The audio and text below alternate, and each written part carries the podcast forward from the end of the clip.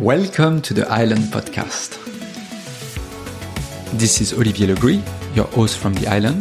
This is the second episode of our summer series about conceptual artists and contemporary generative artists. Sébastien Montabonel, CEO of the Islands, once again joins me to talk about the role of museums and galleries for on-chain art.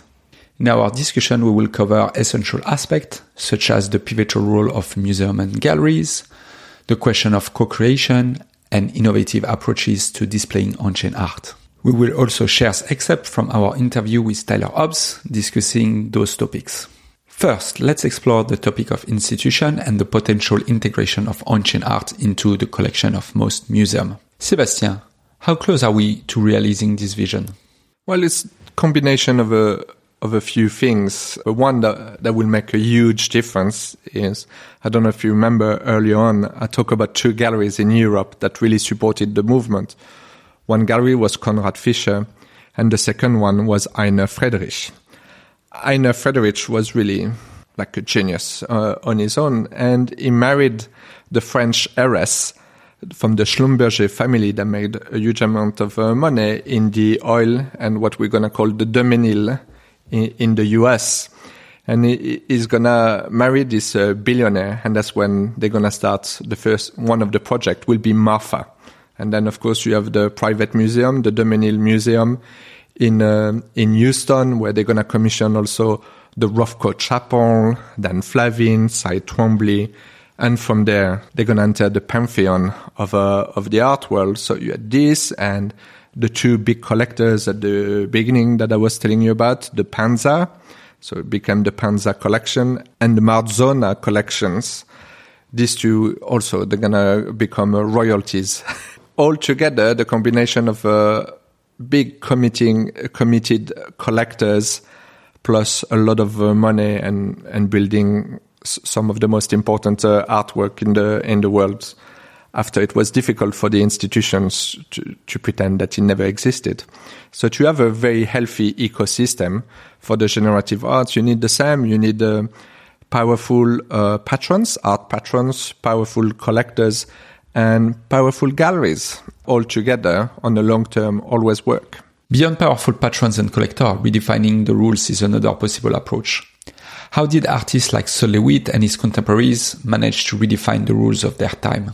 So that whole generation that I was telling you about, including Sol LeWitt, in the 60s, it's the end of modern art and we are moving to contemporary arts. Contemporary art was not even a word at the time.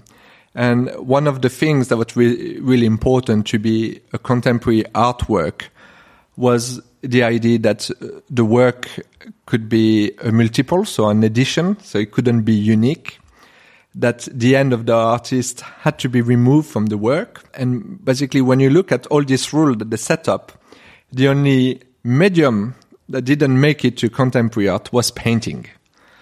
And this was for the market that was making absolutely no sense, even for art historians. How can painting not be a work of art? I mean, it was a work of art, but it was not contemporary art. And so LeWitt say, okay, if we want paintings to be a contemporary artwork, we need to change a lot of the parameters. And one of the parameters was it cannot be done by the artist. So that's when he started to, to do a set of instructions. He got rid of the canvas. The wall directly became the canvas and the size was variables.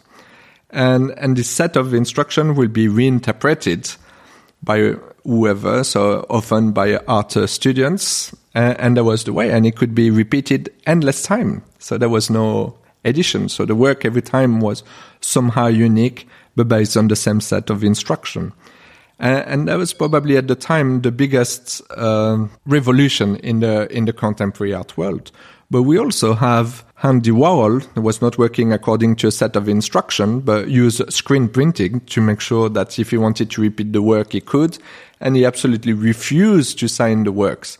So we know now that Andy Warhol never signed any of his works, but the galleries couldn't sell them without a signature. So the signature that you have at the back is often from Leo Castelli or Bruno Bischofberger, the two galleries that was representing Andy Warhol at the time. But at the end, the market is the market and we cannot ignore the market. The market has certain requirements and galleries can survive because of the market. And at one point, you end up with something that's painting is back again. And what about co-creation? One of the latest pieces by Tyler Hobbs, QQL, gave the audience the power to play with parameters and create their piece. Isn't something new?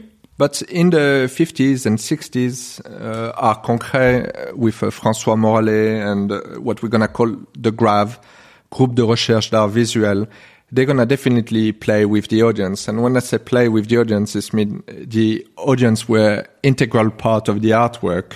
And, and that's what we call participative works. And then we have Hans Haacke, also famous uh, for systematic art, will ask a set of questionnaire to the artist, sometimes political, sometimes non-political.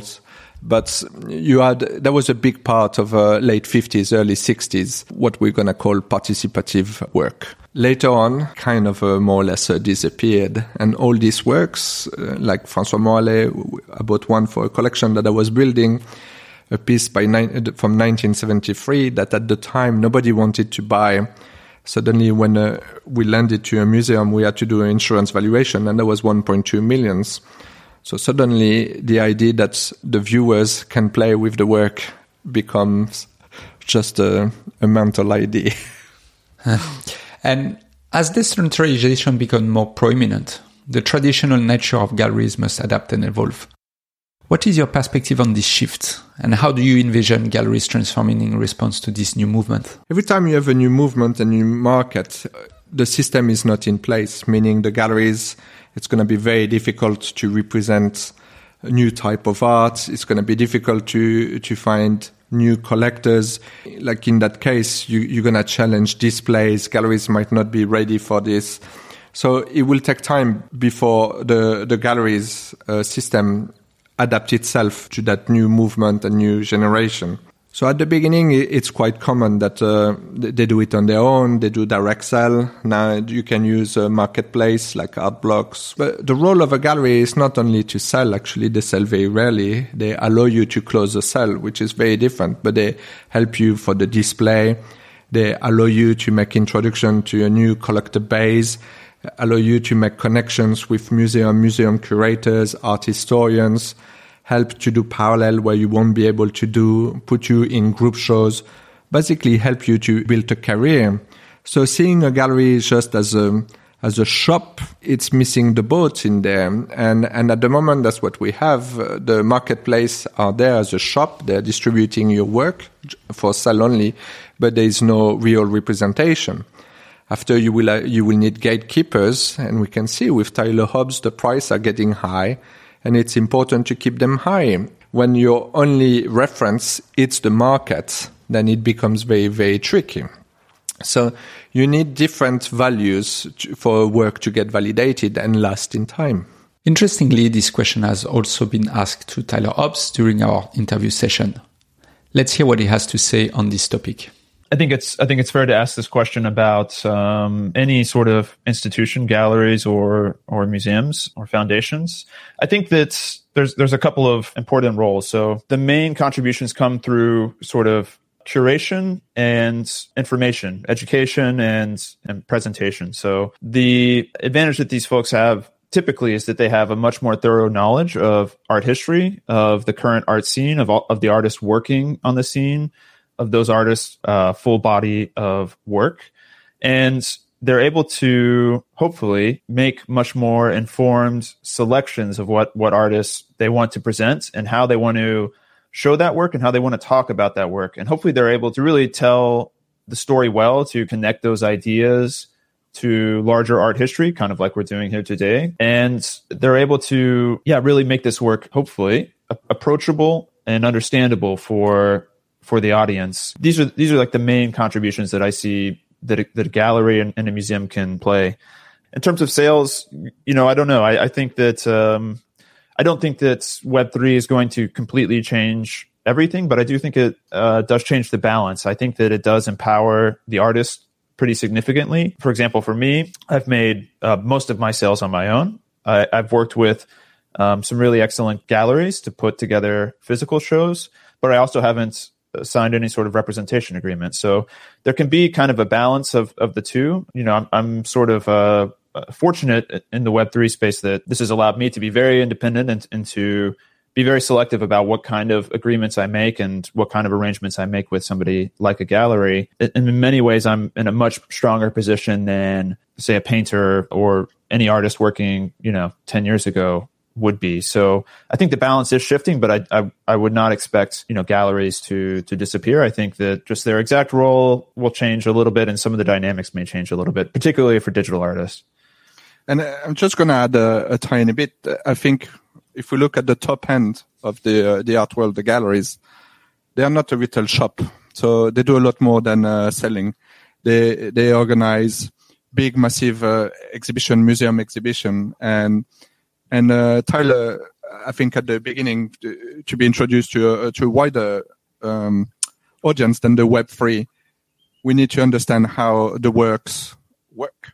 So having an exhibition where we'll have uh, Agnes Mar- Martin, Tyler, Sol Lewitt, and maybe a, a, couple of others will be incredible. And then people start writing about it that the gallery can commission art historian. So all this help to contextualize and help for the transfer of knowledge to, and this is key, I think, much more than the cell things. When it comes Agreed. to the cells, you're, you're sorted. Agreed. Yeah, absolutely. Absolutely. Very well said. The transfer of knowledge plays a significant role in the function of a gallery. However, do you believe the current lack of suitable displays option pose a challenge? Specifically, how did Sol Lewitt address the issue of displaying his artwork in a meaningful way? Part of the wall drawings, the set of instruction was to realize the work. And how the work was realized was put in the set of instructions. So you will say, first you put a primer, a white primer, then you put a black, then red, then white. And so it will, it will totally control the way the work will be shown and displayed. And if you wanted a matte uh, effect or if you wanted a deep dark black, all this was controlled. And probably at the beginning, that's why the NFT movement didn't get so much recognition. It's because in their work, there was a purely intellectual work and the display, when it comes to display, they were falling short and they didn't really put so much attention. And as a visual artist, at least in the contemporary art world, you have expectations to cover that, that side of the work, which is the display. With Tyler, that was integral part of his work and he knew how the work will be displayed and so, so this was really uh, interesting. But for other artists, they fell a bit short. At least with generative photography, they cover the display approach of uh, of their work. It's, it's still a bit problematic, but now we see artists thinking more and more about how the work should be represented and how we live outside the on-chain. And, and that's going to be a really important part of if we want the movement to live forever. Being included in a museum's collection is often seen as a way for artworks to endure and have a lasting impact. Which museum do you believe are best positioned to play a pivotal role in the realm of on-chain art? Well, that's a very tough question. We know that we've been offered uh, to to curate an exhibition uh, in uh, Switzerland in a public museum and to create relationship between Tyler Hobbs and works from the from the 60s and i really hope it's going to happen. So we're working on this but at the moment it's going to be a slow process. Uh, we need to find curators that are really strong in their 60s in the 60s in that movement and see the relationship that they could have with other generative art. At the moment the bridges are not there yet.